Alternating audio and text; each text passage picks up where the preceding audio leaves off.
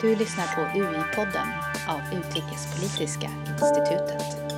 Välkomna hit allihopa. Välkomna till Medelhavsmuseet och till det här seminariet som handlar om katalansk separatism eh, och som anordnas till, mellan Världskulturmuseerna och Utrikespolitiska institutet.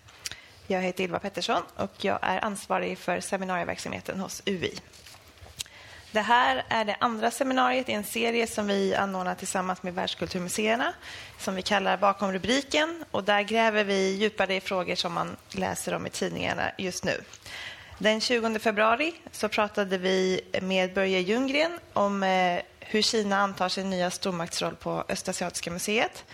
Och den 11 april så kommer vi att prata om, lära oss mer om hur klimatförändringarna påverkar ursprungsbefolkningar och hur deras kamp rapporteras om i media på Etnografiska museet. Välkomna dit också. Det finns mer information om eh, det seminarium som har varit och det som kommer på respektive museums hemsida och på ui.se. Och Där kan man också lyssna på seminarierna efteråt. För Nu gör vi en podd som heter The UI Podcast. och Där kommer ni kunna lyssna på det här seminariet också eh, efteråt. Och den når man också lättast på UIs hemsida. Eh, hösten 2017 så utropade Katalonien självständighet efter en omstridd folkomröstning. Och det fick Madrid att häva det regionala självstyret och ta kontroll över Katalonien. Frågan om katalansk självständighet blottlägger en kamp om ekonomiska resurser och nationell identitet i Spanien och har skakat om det spanska statsskicket. Eh, för att reda ut vad som ligger som insats i den här konflikten och vad den potentiellt kan innebära så har vi med oss min kollega Niklas Bremberg som är seniorforskare på Utrikespolitiska institutets Europaprogram och som kan de här frågorna. Så jag lämnar över ordet till dig, Niklas. Varsågod och berätta för oss. Tack så mycket, eh, Ylva. Hör ni mig? Den här är på, hoppas jag. Bra. Just det, precis som Ylva sa så heter jag Niklas Bremberg och är seniorforskare på Utrikespolitiska institutet. Ehm, det är, tycker jag, jättekul att vara här idag på Medelhavsmuseet. Jag är en stor fan av det här museet. Jag tycker det här är ett av de finaste museerna vi har i, i Stockholm. Samlingen är helt fantastisk och, och eh, museet som sådant är också helt underbart. Min son däremot förknippar det här lite med en stor besvikelse. Han är sex år och jag sa när vi skulle gå hit för ett tag sedan att nu ska vi gå och titta på Mumierna. Han var väldigt peppad på det. Men så blev han väldigt besviken när vi gick ner där i valvet som du kommer ihåg och började leta efter Mumins. Var är Mumintrollen någonstans? De var inte där, men han kanske kommer över det till slut. Hörrni, eh, besvikelse eller förhoppningar, eller vad man ska kalla det, som inte infrias är också kan man säga till viss del temat för dagen som vi ska prata om idag katalansk eh, självständighetssträvan eller katalansk, katalansk separatism. Jag blev eh, tillfrågad att prata på det här ämnet om huruvida katalansk separatism är, utgör ett, ett hot eller en, vad ska man säga, ett, ett problem, en fara för, för spansk demokrati. Och vi ska komma till det. Vi ska avsluta tänker jag, min eh, liksom, eh, inledande eh, föredrag här innan, innan jag och Ylva börjar prata på, på scenen och innan vi öppnar upp för, för frågor från er också. Och det är klart att å ena sidan man kan väl säga så här, katalansk eh, separatism såklart utgör ju ett, ett problem eller ett, ett hot för den spanska statens territoriella integritet naturligtvis. Eh, och huruvida den då utgör ett, ett, ett, problem och ett hot mot demokratin också, det, det, det tänkte jag att jag ska, ska det, det landar i här nu innan vi öppnar upp för, för, för diskussion. Men man kan ju också naturligtvis vända på det där och säga att katalansk separatism till viss del utgör ett hot också mot katalansk demokrati eller demokra den demokratiska samvaron även i Katalonien. Och det där eh, tänkte jag kan vi kanske diskutera lite mer här tillsammans allihopa. Okej, okay. jag tänkte att jag lägger upp det så här. Jag, jag, jag, berör lite kort här. Jag ska försöka hålla mig hyfsat kort och snabb och rapp på en 20-25 minuter. Jag ska försöka behandla de här fyra teman kan man säga. Dels vill jag ge lite av en bakgrund till den här situationen som vi nu bevittnar i, i Katalonien och Spanien. Jag tror att det är viktigt att vi också lyfter lite, eh, tittar på den, kan man säga, den, den, politiska situation som vi har sett efter det som då var den här omstridda och icke-legala eh, eh, eh, eller illegala folkomröstningen i, i, i höstas. Ungefär var, var, befinner vi oss nu i Katalonien någonstans? Jag tror också att det är viktigt att vi lyft den här frågan och, och, och, försöker titta på den lite mer ur ett internationellt och ett europeiskt perspektiv. Vad är egentligen eh, särskiljande eller vad är, är, det som är utmärkande för just den här eh, situationen som vi ser i, i Katalonien i ett bredare perspektiv? Och varför agerar framförallt EU, tänker jag, lite som, som den gör den här frågan? Och sen så, så avslutar vi med den här frågan just om, om, om, om hotet mot den spanska demokratin, den demokratiska samvaron i, i landet. Okej, okay. alltså det... frågan om, om katalansk självständighet eller drömmen om en katalansk eh, stat är såklart inte ny. Det är en fråga med, med en lång historia och, och, och, och liksom långa, långa rötter. Det är klart att den här frågan har tagit sig uttryck på olika sätt i historiens gång. Eh, någonstans så är det klart att, att det är svårt att, att, att liksom komma ifrån det här att katalansk nationalism, drömmen om en katalansk nationalstat är precis som många andra sådana här drömmar en, en produkt av, av 1800-talet och de, och de strömningar som man ser i Europa i, efter den franska revolutionen och, och framförallt de stora liberala och, och, och nationella revolutionerna kring 1800-talets mitt, 1848 och, framåt.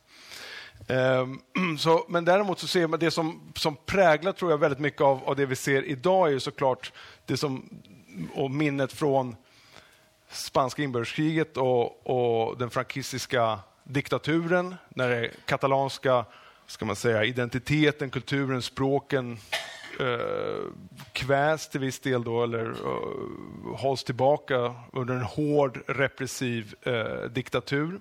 Redan under det, det, det spanska inbördeskriget så, så finns den här Eh, incidenten. Det är därför som 1934 är med här, där eh, det, det, katalanska, eh, ska man säga, eh, eh Generalitat de Catalunya, det, det självstyret inom ramen för den, den spanska andra republiken, utropar en egen stat förvisso inom ramen inom, inom, inom, inom den spanska, spanska andra republiken. Luis Companys och andra blir fängslade på grund av att man har utropat den här, den här eh, katalansk självständighet, eller katalansk egen stat, får man väl säga då.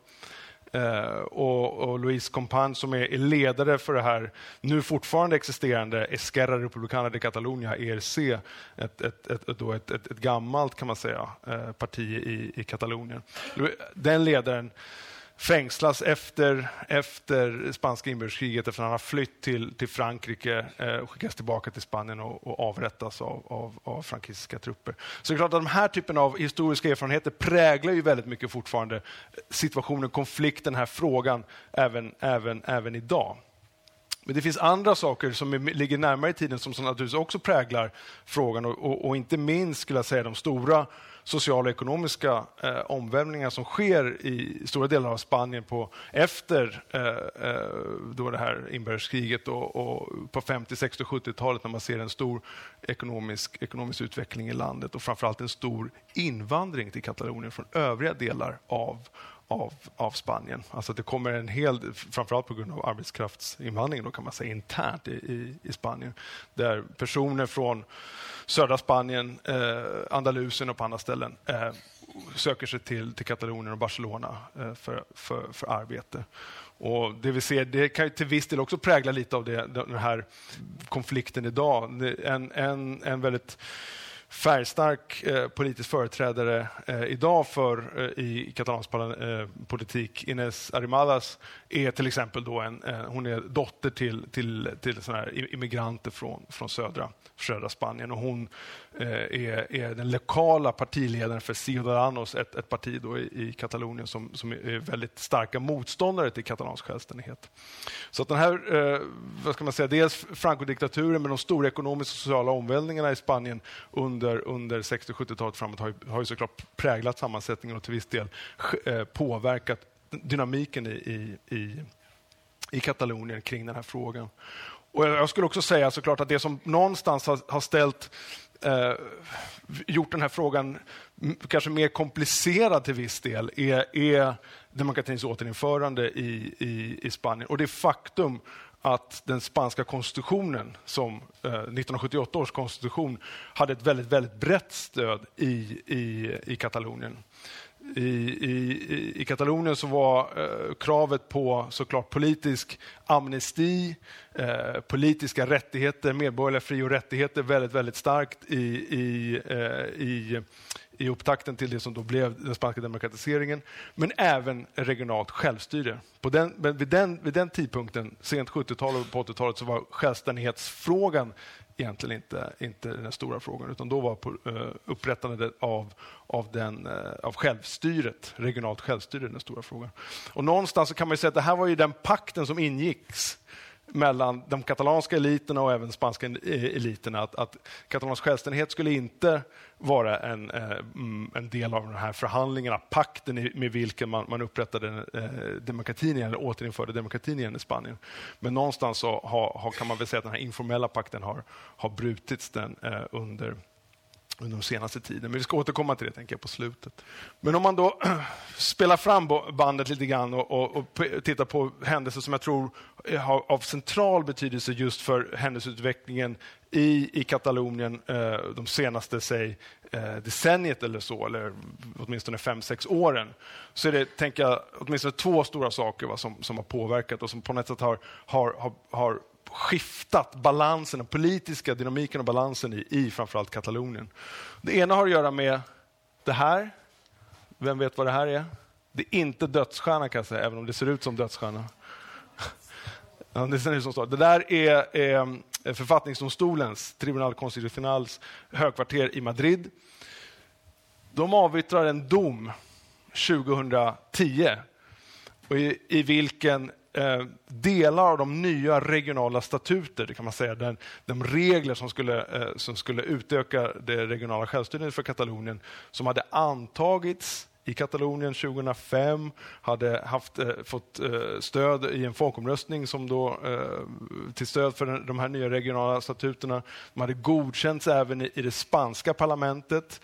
Men det dåvarande eh, oppositionspartiet Partido Popular, det konservativa spanska Partido Popular, tar de här regionala statuterna och presenterar dem framför eh, domarna i, i författningsdomstolen eh, och säger att det här strider med, med, mot den spanska konstitutionen.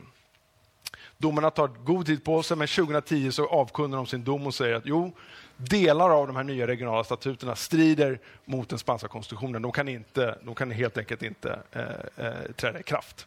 Bland annat skrivningar om att Katalonien skulle vara att betrakta som en nation och, och lite andra sådana här saker. Jag tror den domen från, från Högsta domstolen 2010 har varit väldigt viktig för att eh, förklara mobiliseringen som vi har sett i, i Katalonien. Inte minst eh, runt de här manifestationerna i Barcelona den 11 september varje år eh, till förmån, det, är, det, här är ett exempel på det, eh, eh, till förmån för, för, för katalansk självständighet som vi har sett sedan 2011, 2012 och, och, framåt. Det här har ju varit gigantiska manifestationer nästan varje år eh, på den 11, 11 11 september som är kan man säga Kataloniens nationaldag, La Diada. Så det har, har liksom, och det tror jag väldigt mycket har inskärpt för en hel del eh, katalaner att, att eh, någonstans har Spanien, den spanska staten, visat var, var gränserna för det katalanska självstyret går. Eh, och, och, man är helt enkelt inte, inte nöjd med, med det. Eh, det andra saken som jag tror har varit viktig för att någonstans ha eh, skapat en lite ny dynamik i den här frågan i, i Katalonien är, är, den ekonomiska krisen som har drabbat eurokrisen och den ekonomiska krisen som har drabbat södra Europa och Spanien hårt sedan 2008, 2009 och, och, och framåt med hög arbetslöshet eh, eh, och, och, även hög skuldsättning i, i, i, en region som, som, som Katalonien. Lustigt nog så eh, infördes som ett led i den här ekonomiska krishanteringspolitiken för, i Spanien så genomfördes en författningsreform för att stärka, kan man säga, eller kringskära den spanska statens för, uh, uh, budgetutrymme. Helt enkelt för, för, för den spanska Eh, ska man säga, politiker, eh, de riksspanska politikerna i, i, politikerna i Partido Popular och, och Socialistpartiet har varit otroligt viktigt att återskapa förtroende för spansk ekonomi för, för internationella investerare och partners inom Europeiska unionen, framförallt Tyskland. Va? Och då har man genomfört en, på rekordfart en författningsreform i syfte att, att eh, då stärka budgetdisciplinen i, i, Spanien. Det har till viss del fått konsekvenser av att, att regioner och andra har, har fått, en, fått en större eller sämre ekonomi ekonomisk, eh, ekonomisk position. Så på, i, det, i det avseendet så har man varit, varit väldigt benägen att reformera den spanska konstitutionen. Men i andra avseenden, eh, som bland annat då skulle kanske eh, gjort det möjligt att hålla en folkomröstning om, span, om katalansk självständighet, så har man inte varit det. Så jag tänker att de här två sakerna de här två uh, händelserna, hur, hur, man vill uttrycka det. Dels domen 2010 och sen uh, hur den spanska uh, staten och, och, och rikspartierna hanterat den ekonomiska krisen har spelat roll för att, att mobilisera allt fler medborgare i Katalonien till stöd för katalansk självständighet. Och Det är viktigt att poängtera kan jag tycka här att, att stödet för katalansk självständighet och även om frågan har varit levande länge så har det inte varit ett överväldigande stöd egentligen eh, tidigare för katalansk självständighet i Katalonien. Ser man tillbaka på siffrorna så brukar det stödet för, när man, när man ställer frågor i, i opinionsundersökningar i stil med stöder du en katalansk självständighet så brukar kanske ungefär runt en 30 procent eller till och med eh, lägre eh, eh, av, av de tillfrågade medborgarna i Katalonien svarar ja på den frågan. Men någonstans här kring 2010, 2011, 2012 så skiftar det här och stödet för självständighet har då ökat och ligger nu eh, någonstans kring 50 eller precis under 50 procent. Och det är det som har satt igång den här processen som vi har sett, som vi har sett nu som kulminerade då eh, i höstas. Vi hade på plats i, i Katalonien efter, efter valen 2015 och nyval i, i Katalonien 2015 en regering som i princip bara drev frågan om, om självständighet. Man sa att man ville hålla en, en folkomröstning om den här frågan. Man sökte stöd för, för, för, för, att kunna göra det med, från Madrid, men regeringen i Madrid gick aldrig med på det. Mariano Rajoy, Partido Popular, som sedan 2011 sitter i regeringsställning i, i Madrid, har vägrat att gå med på att, att, att, att låta katalanerna hålla en, en folkomröstning om detta. Man har trots det genomfört två. Man gjorde en variant 2014, men som inte fick så stor uppmärksamhet. Och Sen så gjorde man då en till här nu 2000, 2017. Alltså, det här är, har ni säkert, det här är också någonstans när, när det som också har kommit Eh, jag menar, och, och rapporterats om en hel del i, i, även i svensk media som ni säkert alla känner till. Ni, ni, ni, ni kommer ihåg bilderna från Barcelonas gator och på andra ställen från 1 oktober när, där spansk kravallutrustad polis eh, slår eh, fredliga eh, katalanska medborgare som bara vill, vill lägga sin röst, eh, blodiga och, och såna saker. Ganska otäcka, hemska bilder som vi, som vi såg där den första, första oktober. Men det ska ju naturligtvis eh, framhållas då att den här folkomröstningen var, jag menar, var illegal. Den, den, den eh, internationella bedömare, eh, Europarådet, eh, en rad olika aktörer menar att det, liksom, man kan inte tillskriva den här folkomröstningen egentligen en, en så stor, så stor liksom, vikt. Det var oklart hur röstlängden var etablerad, det var oklart hur rösträkningen gick till och sådana här saker. Och därtill så var det ju inte eh, en majoritet av katalanerna som deltog, runt 40, procent ungefär brukar man säga. Men å andra sidan, av de som deltog så var det en överväldigande majoritet av, av, av de som röstade för, för, för självständighet. Vad den katalanska regionregeringen gjorde efter 1 oktober var att man sa sig då ha ett, ett, ett starkt mandat att utropa självständighet. Och det var precis det som, som Ylva sa i inledningen. Efter ett par veckors velande, det här kommer ni kanske ihåg, det är några turer som går fram och tillbaka, så landar man i att eh, Carles Puigdemont, det vill säga regionpresidenten, går till det katalanska parlamentet och ber katalanska parlamentet att anta en, en självständighetsförklaring. Eh, man gjorde det egentligen i två steg. Första vändan i parlamentet så, så bad Kallis Puigdemont parlamentarikerna att, att, att på något sätt stödja den här självständighetsförklaringen men inte anta den formellt. Och I en andra vända, när det till viss del såg ut som att han snarare skulle utlysa nyval än att, att be parlamentet anta självständighetsförklaringen, så gjorde man det ändå. Och vad hände då? Puigdemont nästan eh, under den här helgen, ja, man gör det på fredagen, under helgen så står det klart att, att Puigdemont rör sig mot Bryssel. Och eh, eh, den spanska staten eh, reagerar med att eh, helt enkelt be den spanska senaten, förlåt, den spanska regeringen ber den spanska senaten om att, att, att få aktivera artikel 155 i den spanska konstitutionen genom vilken man då helt enkelt upphäver den spanska tillfället, den, spa, den, den katalanska självstyret och inför direktstyre över, över Katalonien.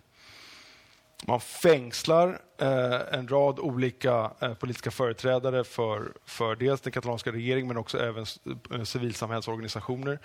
Och flera av dem sitter fortfarande frihetsberövade i väntan på, på rättegång. Kallis Puigdemont och en, en, en, några andra regeringsföreträdare befinner sig fortfarande i, i, i Bryssel. Det är någonstans där vi befinner oss nu, eller hur? Därtill så har det hållits ett nyval igen. Mariano Rajoy och regeringen i Madrid utlyser nyval som är det första man gör egentligen när man har tagit när man inför direktstyre över, över Katalonien. Och det här valet hålls precis innan jul, 21, 21 december. Det här blev resultatet ungefär. ERC har vi redan pratat om. Det är eh, ett, ett vänsterparti som har eh, kan man säga, verkat för, för katalansk självständighet under, under lång tid. kan man säga. Och gå tillbaka eh, som sagt även till Louis Compagnes dagar, 30-talet och tidigare. Junts per Catalonia är, en, är en, kan man säga snarare ett borgerligt parti som eh, är arvtagare till det tidigare borgerliga maktpartiet i Katalonien, CU, Convergencia e Union. Eh, mm, eh, och Det är egentligen de två som tidigare har utgjort regeringen, alltså de som fram till att man utropade självständighet då i, i höstas utgjorde regeringen i, i, i Katalonien under eh, valplattformen Junts per, eh, Persi, Pelsi, Junts Pelsi. Eh, men nu har man inte man gick till val 2000, eh, förlåt, 2017 i december, inte som en, en, en valkoalition som man gjort tidigare, utan som två separata, separata partier. Man har också stöd av KUP, ett litet eh, parti eh, som, som driver en ganska hårdförd vänster, vänsterpolitik, ett radikalt vänsterparti kan man säga. Som ni ser så måste man ha 68 mandat i eh, det katalanska parlamentet för att ha eh, majoritet. Enkel majoritet. Man når inte eh, riktigt upp till det, va? de här två tidigare partierna.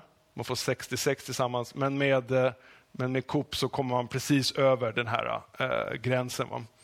Det intressanta med valet nu innan jul var att det största partiet med, när det kommer till avlagda röster och antal mandat i, i det katalanska parlamentet är inte ett parti som stödjer självständighet. Utan det är Ciudadanos, Ines Arrimadas eh, och Albert Riveras parti som, uh, har upp, som uppstått, skapas för ungefär, lite mer än tio år sedan i Katalonien. Egentligen som ett anti självständighetsprojekt kan man säga och har vuxit enormt de senaste, senaste tiden. Och det går även bra eh, nationellt. Det, det, kan man säga, det här är den nya borgerliga utmanaren till Partido Popular även på nationell nivå i, i Spanien. Och Det intressanta är då att, att de eh, gör så pass bra ifrån sig i det här valet eh, innan, innan jul. Men å andra sidan, Ciudadanos, Socialistpartiet, eh, Podemos och Partido Popular når inte heller majoritet själva. De gör inte det. De kommer precis eh, under, under den här gränsen för 68 mandat. Och någonstans är det där vi befinner oss nu också. Det är fortfarande så att vi inte har en katalansk regering på plats.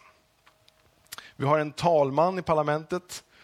Självständighetspartierna har lyckats välja en talman. Eh, Roger Torrent från, från, um, från ERC men det är fortfarande så att man inte har lyckats eh, komma överens om vem man skulle presentera som, som regionpresident. Carlos Puigdemont, fortfarande i Bryssel, menar att det är han som är den rättfärdiga, legitima presidenten och borde väljas om på nytt, om man säger. Trots att han inte har avsett att komma till Spanien, för så fort han beträder spansk mark så kommer han antagligen gripas och ställas inför rätta i Madrid och antagligen frihetsberövas. Man har föreslagit andra kandidater som av olika skäl är, är, är, har svårt att, att infinna sig i parlamentet för att, att helt enkelt sväras in som, som katalanskt parlament. Och det här, och det här vi, vi befinner oss nu. Just det, det här är egentligen bara en, en ett, eh, att påvisa att, att Ciudadanos går bra även eh, på nationell nivå. Som en mycket skulle jag säga, som en konsekvens av hur man har positionerat sig i frågan om katalansk självständighet så har man också ökat eh, sina sympatier, väljarsympatier i övriga Spanien, framförallt på Partido Populares bekostnad. Okej, okay. så där befinner vi oss nu, någon form av av dödläge i, i Katalonien. Vi får väl se om, om, om, om det katalanska parlamentet och partierna där lyckas komma överens med en, om, om en kandidat som, som skulle kunna då utgöra, eh, skulle kunna bilda en region, regionregering. Så länge det inte finns en regionregering så är det ju såklart Madrid som styr eh, i, i Katalonien. Och det där tänker jag för varje dag som går är väl någonting som, som, som, som skapar större och större frustration, bland, och inte minst bland de väljare som ändå menar att även, eh, ja, man vill ha självständighet men man vill framförallt ha, slå vakt om sitt, sitt självstyre. För att ge den här frågan lite av ett kan man säga, internationellt perspektiv så tycker jag några saker som kan vara viktiga att, att, att, eh, att, att framhålla. Det första är att tittar man på de fall av, ska man säga, framgångsrik succession, det vill säga fall där en del av ett land bryter sig loss och skapar ett, en självständig stat, ungefär det vi skulle tänka oss i, i det här fallet med Katalonien, så ser vi att efter 1945 i etablerade demokratier så är det väldigt få fall. Jag utmanar er här att komma på ett enda fall av en framgångsrik succession av en etablerad demokrati. Etablerad demokrati. Ah, det är snarare post, ah, postkonflikt, Sovjet. Ah, ja. Jag tror att det är klart att Tjeckoslovakien, Tjeckien och Slovakien som en led av kan man säga, avkommuniceringen, eller vad man ska kalla det, av, av eh, är väl ett fall. Island brukar man, brukar man peka på. Man blir självständig från Danmark då, som, en, som en konsekvens av, av andra världskriget. Andorra är någon som brukar ta fram. Men det är otroligt få fall.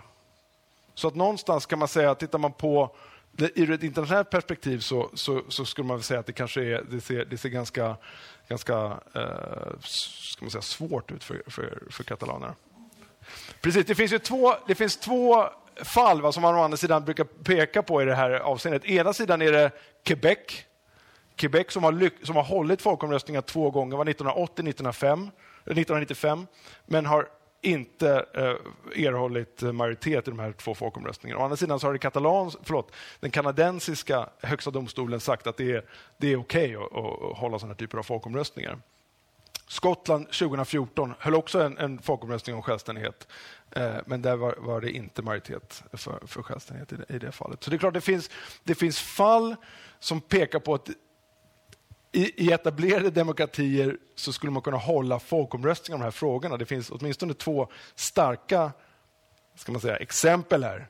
Flandern har ju kanske inte röstat än, va? men jag menar, åtminstone Skottland och Quebec tycker jag är, är, är, är liksom viktiga exempel att peka på att, att det finns modeller att följa här, åtminstone för att, kunna, för att anordna en sån här folkomröstning som regeringen i Madrid har vägrat hittills. Va? Sen tror jag det är viktigt att framhålla för, för för åtminstone den, den, tidigare katalanska regeringen så har internationaliseringen av den här konflikten varit väldigt, väldigt viktig. Det är ett sätt varpå man försöker hela tiden eh, stärka sina positioner. Man är, tror jag, inte dummare när man vet att det är otroligt svårt att få eh, den spanska staten och, och, och Madrid med att, att, att, att liksom gå med på att hålla den här folkomröstningen. Men att försöka internationalisera den här konflikten, skapa, skapa debatt om det, precis som vi gör här nu, är ett, är ett led, tänker jag, eh, för den, eh, för den katalanska eh, partier som stöder självständighet, liksom, att, att, att, att försöka driva den här frågan framåt. Europeiska unionen och USA som viktiga allierade för Spanien har hittills inte gett något som helst stöd för tanken om, om, om katalansk självständighet utan snarare helhjärtat stött eh, spansk, spansk territoriell integritet. För EU tror jag handlar om två saker. Första är såklart att man, det finns flera av EUs medlemsstater som är, är rädda för spridningseffekter. Du nämnde Flandern, det finns andra delar av, av, av, av Europa som, som man kunde tänka sig ha lite liknande eh, situationer i sina egna länder. Men det andra som jag tror är viktigt det är att för många EUs, av EUs medlemsstater så är värnandet om rättsstatsprincipen, det vill säga att man kan inte så självsvådligt som man har gjort i det katalanska fallet driva frågan om självständighet är helt i clinch med den demokratiska konstitutionen i Spanien. Det tror jag för, för länder som, som Tyskland och många andra har varit otroligt viktigt. Alltså den principen har, har man, även om man inte är nöjd med hur Spanien har skött frågan, jag tror att man har varit väldigt eh, missnöjd, om man säger. men jag tror att rättsstatsprincipens Eh, eh, bevarande har varit otroligt viktigt för många EU-medlemsstater. här. Och det, Möjligen har man missbedömt det från, från, från katalanernas sida. Möjligen. Å andra sidan kan man säga att den här internationaliseringsstrategin har funkat så tillvida att man tittar man på tongivande opinionsbildare, New York Times, The Economist, Financial Times, så har man under de senaste åren sett ledar Eh, artiklar som säger något i stil med att låt katalanerna hålla sin folkomröstning. Det, det, I anständiga demokratier så löser man det här eh, med förhandlingar, inte genom att skicka in polisen eller, eller fängsla politiska ledare. Men det intressanta då, hur, hur ligger vi till? Vi, vi ska, ska, jag ska snart uh, avrunda Ylva, så vi kan börja prata du och jag. Men jag vill visa er några grafer som jag tycker är intressanta. Det här är en graf som um, som, som, som visar eh, utvecklingen av, av hur man tänker om EU i Katalonien. Och som en konsekvens av det vi såg under hösten 2017. Katalonien likväl som övriga delar av Spanien kan man säga är stödet för EU väldigt högt av, av kan man säga, förklarliga skäl. Dels har ju EU, eller eh, e EU-medlemskap och tidigare EG-medlemskap varit otroligt viktigt som ett, en, eh, ett kvitto på att den spanska demokratin eh, är har, har, ska man säga, fungerar, att Spanien är ett fullvärdig medlem av, av, av, av Europa och tillgången till europeiska marknader och andra sådana saker är naturligtvis väldigt, väldigt viktigt för många europeisk, eh, förlåt, spanska medborgare och även katalanska medborgare. Så stödet för, för, för EU har, har, har varit hyfsat högt. Men det intressanta är att man ser opinionen börjar nu glida isär i en region som, som Katalonien. Det vill säga katalaner som tycker att Katalonien borde vara en, bara en, en region i Spanien tenderar att ha högre, eh, eh ska man säga, högre mått av förtroende eller stöd till EU än de som då vill se ett självständigt Katalonien. Och Man ser också eh, att, att, att de här sakerna hänger ihop med hur, hur, man, hur man ser på sig själv. Huruvida man ser sig själv som enbart katalan, mest katalan, mest spansk och sådana saker. Så att den här, de här typen av identitetsfrågorna på, på ja, vad ska man säga, kulturell basis har, har eh, så EU-frågan kan man säga har, har aktualiserat den här typen av skiljelinjer i, i Katalonien eh, på ett sätt som, som vi inte såg bara för något år sedan. Okej, okay, för att snabbt då leda in diskussionen i den här frågan som jag tror eh, vi, vi, vi, vi alla är på något sätt intresserade av. Är Spaniens demokrati hotad av katalansk separatism? Jag, menar, jag tänker så här att, att den här frågan verkligen, eller den här situationen som uppstått i, i, i, i Katalonien de senaste åren väldigt tydligt pekar på en, en spänning som egentligen inte är unik för, för Spanien eller spanska stater, utan som är en spänning som finns, tänker jag, i, nästan alla liberala demokratier. Och det är, en, det är en spänning mellan idéer om folksuveränitet. Vi kan inte tänka oss, tänker jag, en demokrati som inte bekänner sig till eh, idealet om att någonstans det är folket som bestämmer. När folket vill något på ett visst sätt och när en väldigt stor del av, av, av en befolkning vill någonting så kan man liksom inte ignorera den, den, den opinionsyttringen eller den, den politiska, politiska viljan. Så folksuveränitet finns där. Men nu är alla liberala demokratier, skulle jag också säga, vila på rättsstatens princip. Va? Vi kan inte tänka oss att majoriteten får göra vad som helst med minoriteter. Va? Det finns vissa eh, rättigheter eh, som, som helt enkelt inte får kränkas i en liberal demokrati. Och Det finns vissa procedurer som man ska följa när man fattar politiska beslut som man heller inte får kringgå hur lättvindigt som helst. Hur vi, oavsett hur, hur, hur, hur eh, nobla ideal man har. Så den här spänningen mellan folksuveränitet och rättsstat, rättsstatsprincipen, tänker jag finns inneboende i nästan alla, är inneboende i alla liberala demokratier. Och man kan säga att det här är en, en, en, en, en produktiv spänning. I, när, när när saker är som det ska, eller hur man vill uttrycka det, så är det här, är det här alltid en, en diskussion. Alltså, det, är all, det, är inte alltid så att politiker får göra som de vill och det är inte alltid så att, att domare och jurister har, har rätt. Någonstans måste man hela tiden jämka de här två eh, idealen mot varandra, få stötas och blötas hela tiden någonstans. Men det vi ser här naturligtvis i, i, i, i Katalonien är ju att någonstans att det här har helt eh, krackelerat eller fallit samman. Vi ser en katalansk regering som trots att man inte har ett överväldigande stöd för självständighet, man har en, en minimal kan man säga, majoritet i det katalanska parlamentet som egentligen inte representerar majoritet av, av de katalanska rösterna, genomdriver det här projektet med, med, med hull och hår och kör på och utropar självständighet och, och, och, och det vi har sett den senaste, senaste tiden. Och vi har å andra sidan en regering i Madrid som säger att det finns ingenting för oss att förhandla om. Den spanska konstitutionen säger att Spaniens territoriella integritet aldrig får kränkas. Jag kan inte, jag kan inte säga någonting, säger Mariano Rajoy.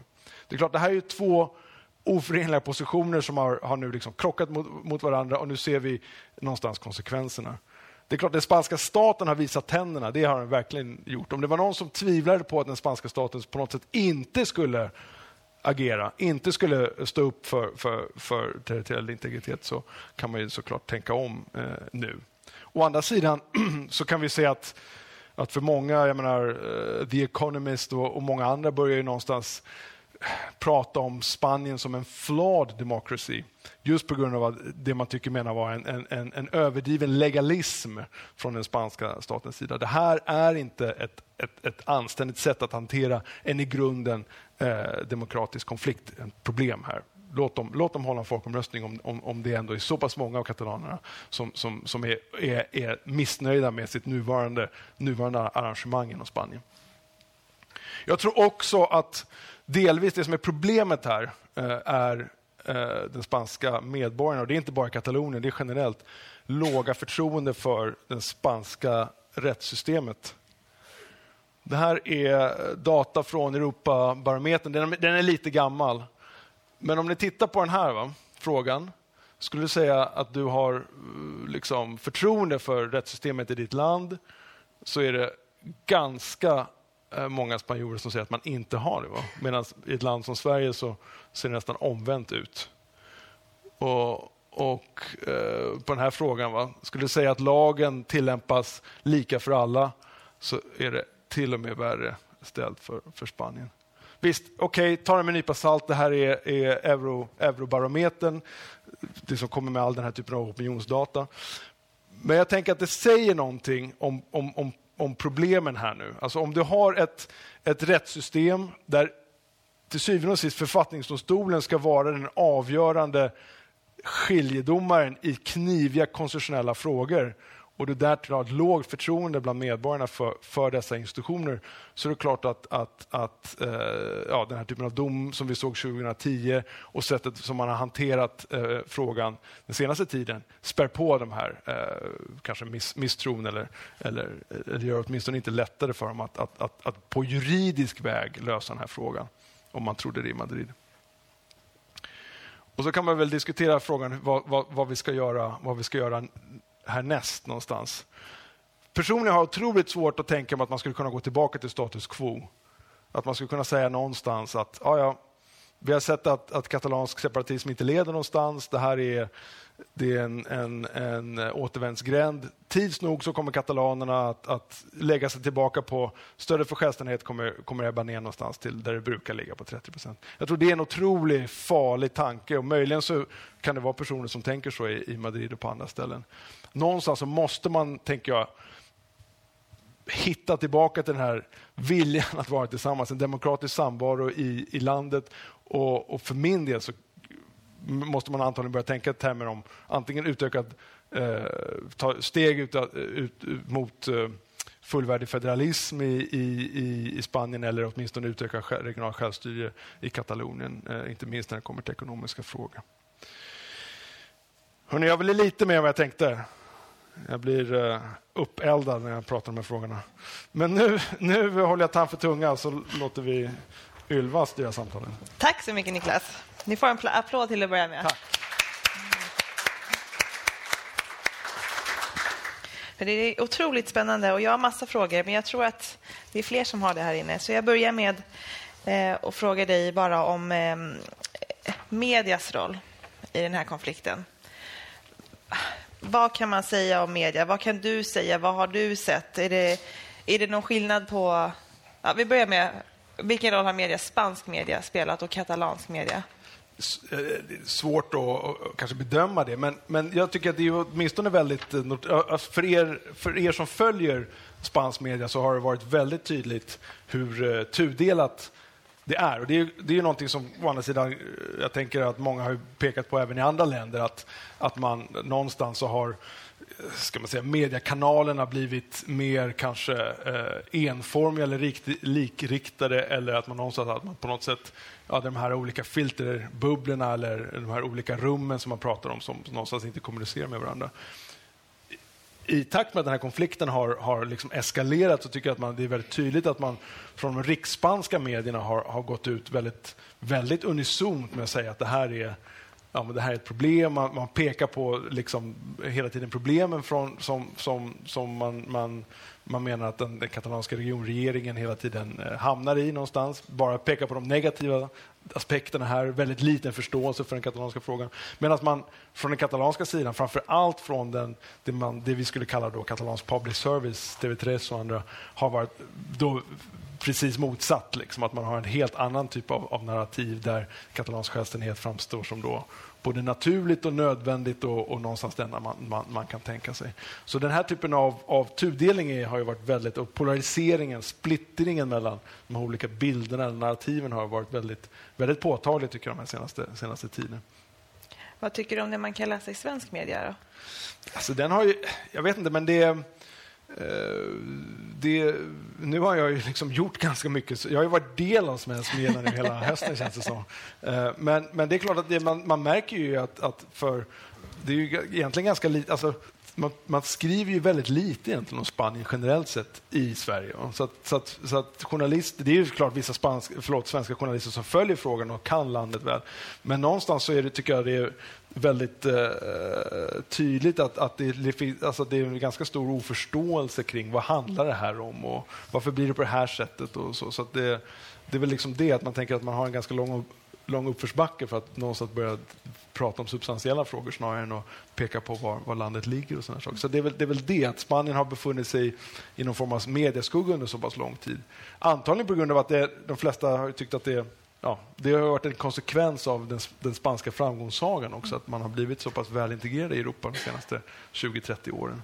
Men, men alltså, min, min känsla har varit i alla fall att man, man från svensk media, svensk journalistik har haft ganska lite, lite koll på, på Spanien. När man pratar om... Ja. Men man måste vänta på mikrofon okay. i sånt fall. Eh, ska vi ta in en kommentar? Ja, vi kör en kommentar. Då ska vi be om en mikrofon. Ja, hallå, ja.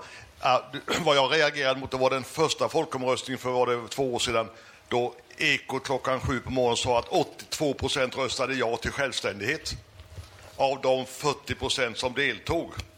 De ändrade sig efter att vi påpekade för dem och det här har jag sett flera gånger. Man är alltså dåligt påläst, man följer inte med i, i spanska medier som man har ingen aning om, utan man bara tar och Puigdemont är väl en gammal journalist, så han vet hur man ska dra en sån där eh, så ett slipsten.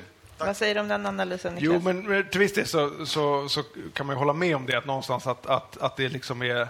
Men det, ja, det är mer en konsekvens av att det, att det ska gå snabbt, att man vill komma ut med, med nyheter och det, och det påverkar då att man kanske inte kollar liksom fakta nödvändigtvis. Men, men, ja, men visst, visst är det så. Men, men jag tror att det generellt sett, så mitt intryck har varit i alla fall att man, att man egentligen eh, inte, ja, inte följer frågan speciellt mycket. Något som vi läser mycket om i media nu och något som vi oroar oss för inför de svenska valen i höst, det är ju desinformation eh, och fake news. Eh, vad, vad, kan du säga om det i den här konflikten? Har man märkt av det eller? Ja, alltså det har varit en, en del en del av diskussionen har, har varit, eh, rört sig i de här, den här terrängen kan man säga. Det, tanken var ju att man skulle eh, hålla informationen om den här folkomröstningen då, som var förklarad illegal, eh, ogiltigförklarad eh, och därför inte fick hållas, att informationen skulle hållas tillgänglig. och att eh, eh, katalanska regeringen ville ha det via nätet och hemsidorna, vilket som de här skulle hållas igång på, släcktes ner eh, efterhand av spanska myndigheterna och även europeiska eh, myndigheter när, när, när, Spanien bad om det. Och då flyttade de här eh, hemsidorna ut på andra servrar, Ryssland och andra ställen. Då. Eh, så det är väl det. Man har också pekat på att eh, Wikileaks grundare Julian Assange har haft kontakter med vissa av de ledande eh, företrädarna för självständighetspartierna, ett av dem åtminstone. Och det har också funnits diskussion om huruvida ryska såna här, vad som man kallar det, hackers eller trollfabriker har haft ett intresse av att, att försöka Eh, spä på konflikten i, i, i Spanien. Det där är svårt tycker jag att utreda hur mycket det eh, har påverkat. Och såna. Men, men, det är klart att det, att det har funnits med där eh, i, i hela den här eh, liksom, tilltagande eskaleringen av, av, av konfliktnivån. Jag tror inte så, tror jag, eller alltså att, att, att, att katalansk självständighet skulle vara en rysk komplott. Liksom. Det tror jag absolut inte. Däremot så är jag ganska övertygad om att ryssarna naturligtvis är intresserade av att se hur, hur man kan använda just den här konflikten som ytterligare en konflikt att försöka slå split eller destabilisera eh, eh, delar av, av Europa. Mm. Säkert. Hörrni, jag såg att det var många händer i luften, så vi, vi tar in lite frågor. Här har vi en fråga först. Jag undrar om det finns eh, ekonomiska särintressen bakom eh, de som vet, vill eh, ha eh, ett självständigt eh, Katalonien. Att, alltså att det finns, eh, det delvis skulle vara en klassfråga. Tack. Tack. Och så var det en fråga på andra sidan här. Ja, Elisabeth Lang heter jag. Eh, innan de här händelserna, då, när jag tänker på separatism, då tänker jag på Baskien. Mm. Och Basken har ju under som väldigt många, många år försökt att bli självständiga, ha ett eget språk. Och det har också varit väldigt mycket våld, väldigt många mord, framförallt mot företrädare för samhället, poliser och jurister och sådär. Tänkte, finns det något samband? Ofta kan ju saker påverka varann. Har Katalonien på något sätt tagit intryck av självständighetssträvandena i Basken? Och de är det förresten helt tyst om, tycker jag, i Sverige. Jag vet inte hur läget är där nu. Och finns det några lärdomar kanske? Ja, nej, men det är två, två jättebra frågor. Jag tänker om man skulle börja med den här frågan med liksom ekonomiska särintressen det är möjligt. Alltså det intressanta kan jag säga, eller kan jag tycka, är väl att den, den, den omsvängning som framförallt eh, vad kan man säga, borgerliga politiker har gjort i, i Katalonien. Det vill säga det, det partiet som nu, som, som är Puigdemonts parti och som, som tidigare hette CU och som sen blev eh, CDC, och sen blev PDCAT och nu blev Junts per Catalunya. Den delen av Katalons borgerlighet har tidigare varit väldigt nära det katalanska näringslivet kan man säga. Och det katalanska näringslivet har ju varit tydligt sagt att man inte är intresserad av katalansk självständighet. Man vill för allt i världen inte riskera att Katalonien inte skulle vara del av den gemensamma marknaden och sådana saker. Vi har sett hur eh, en rad företag har, har flyttat sin, sina kontor eller huvudkontor ut ur, ur Katalonien och sådär. Eh, så, så det, det, det, jag menar, någonstans är det en, en, lite av en gåta varför borgerliga politiker då som, som eh, ja, Puigdemont, eh, kanske inte han, men Artur Mas och, och, och Pujol och andra har, har eh, liksom stött självständighet nu. Och för, för, min del kan jag tänka, jag, menar, det, jag tror inte man, man, ska glömma bort att det är också en, en kamp om den politiska hegemonin i Katalonien. Jag tror att som en konsekvens av det, att den ökade stödet för självständighet så var det liksom ohållbart för även ett, ett, ett, ett borgerligt parti som, som tidigare då CU att inte hoppa på det här tåget. Och man ska inte heller glömma bort att korruptionsskandalerna som vi ser i stora delar av Spanien som drabbar Partido Popular, illegal partifinansiering och andra saker slår ju också till viss del mot katalans, det tidigare katalanska maktpartiet eh, CU och, och kretsen kring, kring dem. Så frågan huruvida det är en, en klassfråga eh, att stödja katalansk självständighet, det, ja, det, det, det, vet jag inte riktigt. Men, men det intressanta är ju att, att man kan, man kan Ja, man kan, det, jag så tillvida att man kan säga att, att det verkar som att det är liksom den katalanska medelklassen som står bakom det här. Det är det där som ett skifte har skett. Eh, det är där också den stora eh, ökningen. Det finns stad mot land, men stad mot land-frågan tänker jag i viss del också förklaras av att i, i de stora städerna är det invandrade eh, personer, från, eller personer med kanske ursprung eller familjer från andra delar av Spanien. Så det är klart stad och land, men jag tror att den här katalansk... Är, är du, Talar du katalanska hemma, är din, framförallt din mamma också katalansktalande, så verkar det ha en stark ska säga, predikation på hur du ställer den här frågan. Så det finns en etnisk dimension där som jag tror inte fanns tidigare, eller kulturell kan man säga. Då. Sen är frågan om basken såklart intressant.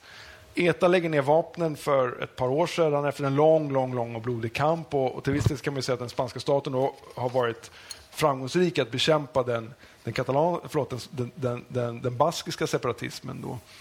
Eh, och Det intressanta är, kan jag tycka, att den, den, den baskiska regionregeringen som, som är, är också ett, kan man säga, ett national, borgerligt nationalistiskt baskiskt parti har ju haft en väldigt, hållit en väldigt låg profil i, i den här frågan nu.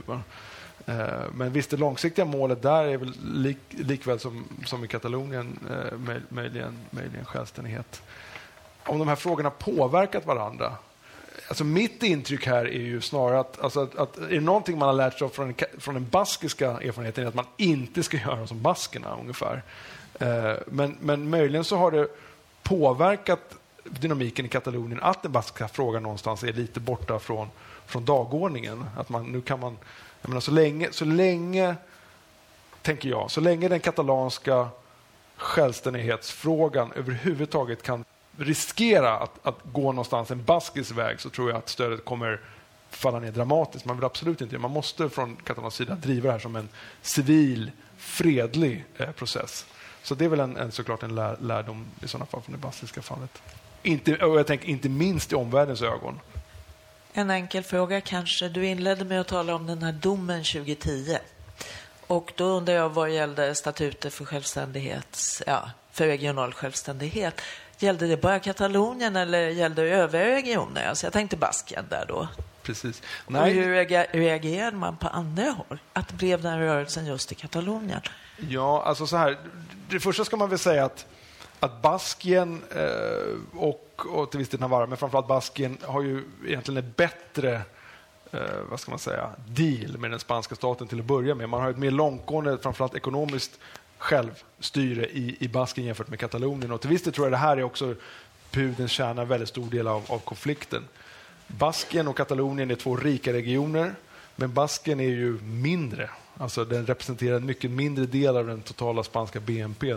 Katalonien är så mycket som 20 procent av, av, av, Spaniens BNP. Och skulle den spanska staten då på något sätt ge Katalonien en lika stort ekonomiskt självstyre som, som Basken har så kommer det påverka den spanska statsbudgeten eh, enormt. Så det är klart att det, det, tänker det är, en, är, väl en, en, en, en konfliktdimension eh, som är, som är väldigt viktig liksom här, att, att, att, att ta med. Ehm, men, men vid det tillfället, det, som, det vi pratar om regionala statuten för Katalonien, det var en, en katalansk eh, säga, process i vilket man då Ja, nu, blir det, nu blir det otroligt nitty-gritty. Ni får, ni får stoppa mig när ni känner att ni... Vi är redo. När ni ramlar av stolarna av, av, av alla detaljer här. Så här. Det som föranledde de här katalanska regionala statuterna, det, det, de, de nya som då, eller förlåt, de som togs då 2005 eller 2004 var att man vid det tillfället hade en icke-borgerlig regionregering i Katalonien. För första gången så hade CU, det här eh, borgerliga partiet, inte regeringsställningen i, i, i Katalonien. Det var, ett, det var tre partier. Det var... Jag ska se om vi kan få fram den här. Det var Socialistpartiet under, under Maragall. Det var ERC och det var... Eh, vad heter det? Eh, en, ja, det var, på den tiden så, hette inte, så, så ingick Initiativa Verper Catalonia. Eh, eh, ja, de var inte med av, av Podemos-rörelsen. Men det var eh, PC, ERC och ICV som, som ingick i en regeringen som då eh, hade liksom ett nytt politiskt projekt som också utmanade den borgerliga hegemonin i Katalonien och därmed också i samarbete med den socialistregeringen, det var då, dåvarande tiden var en socialistregering i Madrid, eh, fick löfte om att man skulle kunna ha nya statuter för, för, för Katalonien. Och det är det projektet som Partido Popular i Madrid inte ville se lyckas. Och det är det projektet som dåvarande CU inte alls var nöjda med i och med att det utmanade deras hegemoniska ställning i Katalonien. Att socialisterna och andra faktiskt hade kunnat deala till sig en bättre deal med, med, med, med Madrid. Så jag tror där börjar vi utskilja lite det som också har blivit den här kampen, den här väldigt hårda kampen mellan de olika politiska partierna i, i, i, eh, Katalonien. Och ERC och, och Junts per Catalunya har ju nu eh, ja, de, de samarbetar kring, kring självständighet, men tidigare, tidigare var det inte så. Ursäkta utläggningen. Eh, jag vill först tacka för en otroligt intressant och glasklar redogörelse.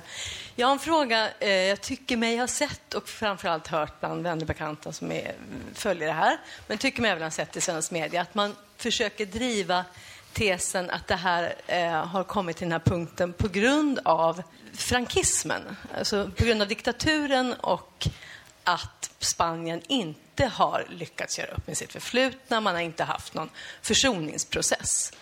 Jag vill höra vad du tycker om det, vad du tror om det. Och så tar vi frågan här också, så hinner vi med den. Sverige då. Eh, vill, Närmare munnen. Jag skulle vilja veta om, eh, om, eh, om, den, om den svenska staten liksom hur den ställer sig till frågan om det är verkligen en självständig inställning eller, eller en, en inställning som inspireras av EU och kommissionen. Hur, vad, vad, blir det av med den, den normativa makten mellan citationstecken som Sverige representerar i det här fallet? Då? Tack. Tack. Niklas? Ja, nej, men två utmärkta frågor igen, tycker jag. Det här med... Så här, jag, jag det går ju inte att förneka att liksom, frankismen och, och, och den frankistiska regimens arv liksom, kastar en lång skugga i, i Spanien. Jag menar, personligen så, så, så, har jag alltid sett den spanska demokratin eh, som, ett, liksom som löftet. Det moraliska löftet i den spanska demokratin är någonstans att överkomma den här enorma splittringen som inbördeskriget eh, innebar och, och det här brödramordet som någonstans eh, ändå, ändå det, det, det liksom in, eh, handlade om i, i, i grunden. Och, och, och, då tänker jag, då är det ju såklart att man kan säga att, att, att vissa delar av den spanska högern, Partido Popular, så har aldrig liksom varit speciellt intresserade av att göra upp med det förflutna. Och alla ni som har varit i Madrid och har besökt El Escorial utanför och sett det stora monumentet över de, i de fallnas dal, det här gigantiska korset, Francos grav och sådana saker. Man, man häpnar ju när man går där och tänker, hur kan det här, hur kan det här fortfarande vara få, lämnas okommenterat. man skulle kunna göra ett museum, eller vad, vad, är det här för någonting? Så det är klart att det finns de här aspekterna som, som, som, som såklart fortfarande präglar Spanien och spanska samhället. Och, och, och för många i Katalonien på andra ställen så, så, så, lever man i det här som... Eh, ja, det här frankiska arvet tror jag är, är liksom väldigt levande för andra och, och, och folk är, är, väldigt förbittrade kring det. Men samtidigt, jag kan inte heller komma ifrån att någonstans så har ju liksom arvet av Franco också instrumentaliserats i väldigt hög grad i den, eh, i den spanska liksom, politiska debatten och inte minst i Katalonien. Att man från katalansk sida väldigt snabbt, åtminstone på självständighetsivrarnas sida, eh, framhåller eh, att, man, att man hela tiden är ett offer för frankismen och, och Francos eh, ande lever fortfarande kvar i den spanska staten och sådana saker. Och det tänker jag är ett sätt att svika det löftet om demokratisk samvaro och att försöka att, att, få ihop landet efter, efter den här konflikten, efter den här diktaturen, som, som demokratin eh, ändå, ändå byggde på på 70, 80 och, och, och 90-talet framåt. Så den här, liksom någonstans den, den informella pakten mellan medborgare och, och eliten om att någonstans ska vi försöka eh, överkomma vår, vårt, vårt mörka förflutna tillsammans är, är, är, spelar man ju med när, när man liksom instrumentaliserar Eh, Francos arv så, så mycket som jag, som jag ändå kan tycka att man gör. Men, men det här är otroligt känsligt naturligtvis. Eh, och jag menar, det finns ju fortfarande offer för, för, för frankismen som lever idag naturligtvis. Så, att, så att det, är, det är en otroligt känslig fråga naturligtvis. Det är inget snack om saken. Och man bör ha respekt för det naturligtvis. Eh, den här frågan om Sverige och svensk hållning. Alltså, eh, Sverige har inte sagt egentligen så mycket alls. Eh, Margot Wallström har eh, har varit väldigt försiktig i sina uttalanden kring alltså man, ingen av, av, av regeringarna i EU de nationella regeringarna har, har ju varit speciellt nöjda med hur man hanterade eh, folkomröstningen och polisvåldet eh, och såna saker. Men, men jag tror att för, för Sveriges del och för många andra regeringar i, i EU så är det precis den här frågan om, om, om, om dels spridningseffekter som man är väldigt eh, orolig för, men också det här att man, okej, okay, om, man, om man låter förvisso en demokratiskt vald regionregering bryta mot sina egna statuter och bryta mot den egna konstitutionen i landet. I och för sig då kan man tycka för ett legitimt syfte om man nu stödjer den frågan. Men ändå, har man tillåtit det i ett fall så har man naturligtvis otroligt svårt att eh, upprätthålla rättsstatens princip på vilken EU-samarbetet ändå vilar. Så jag tror den, den avvägningen är man väldigt klar över i, i, i Sverige, även om man, för Sveriges regerings sida, även om man naturligtvis inte är speciellt eh, imponerad. Det tror ingen, ingen är imponerad av hur den spanska regeringen har, har hanterat frågan. Liksom. Men, jag tror det, men, men å andra sidan tycker jag att det, det, det är en bra fråga du väcker. Jag menar, som statsvetare så är man ju jätteintresserad av just den här normativa konflikten som du, som jag tänker att du ändå appellerar till här. Att, att någonstans så är det en, en, en, en pågående kamp mellan, mellan vad vi tänker oss, vad, vad, vad, hur, man, hur man beter sig i demokratier, men också någonstans hur man, hur man, eh, hur man säkerställer en, en, en någon form av vad ska man säga, respekt för, för, för rättsstat och konstitutioner. Med den eh, problematiseringen så tror jag vi får ta och runda av. Eh, tack så jättemycket Niklas. Tack till er och alla frågor. Eh, om man vill läsa mer så har Niklas skrivit en eh, världspolitikens dagsfrågor också. Eh, 69 kronor. 69 kronor till försäljning här och på vår hemsida. Tack för att ni kom. Hitta oss på www